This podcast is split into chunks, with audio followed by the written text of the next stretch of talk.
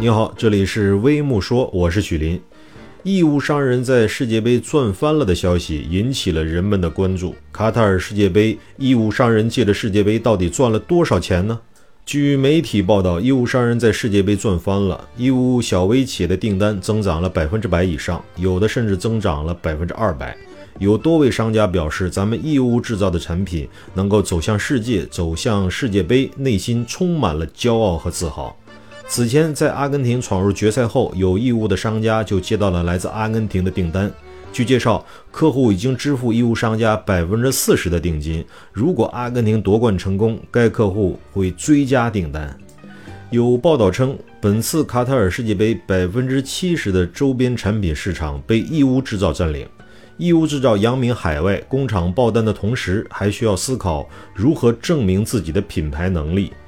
随着越来越多商家进入了小商品市场，有商户称，现在行业内卷现象非常严重，贴牌产品的利润越来越低，议价能力也在降低。有商家已经意识到，发展自有品牌才是出路。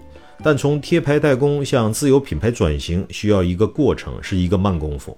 这无疑对这些小微企业来说有一定的压力。不管怎么说，义乌商人在本次世界杯真的是赚翻了。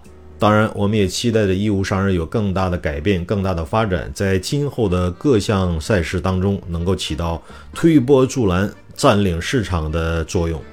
你好，这里是微木说，欢迎评论区点赞、留言、转发，再见。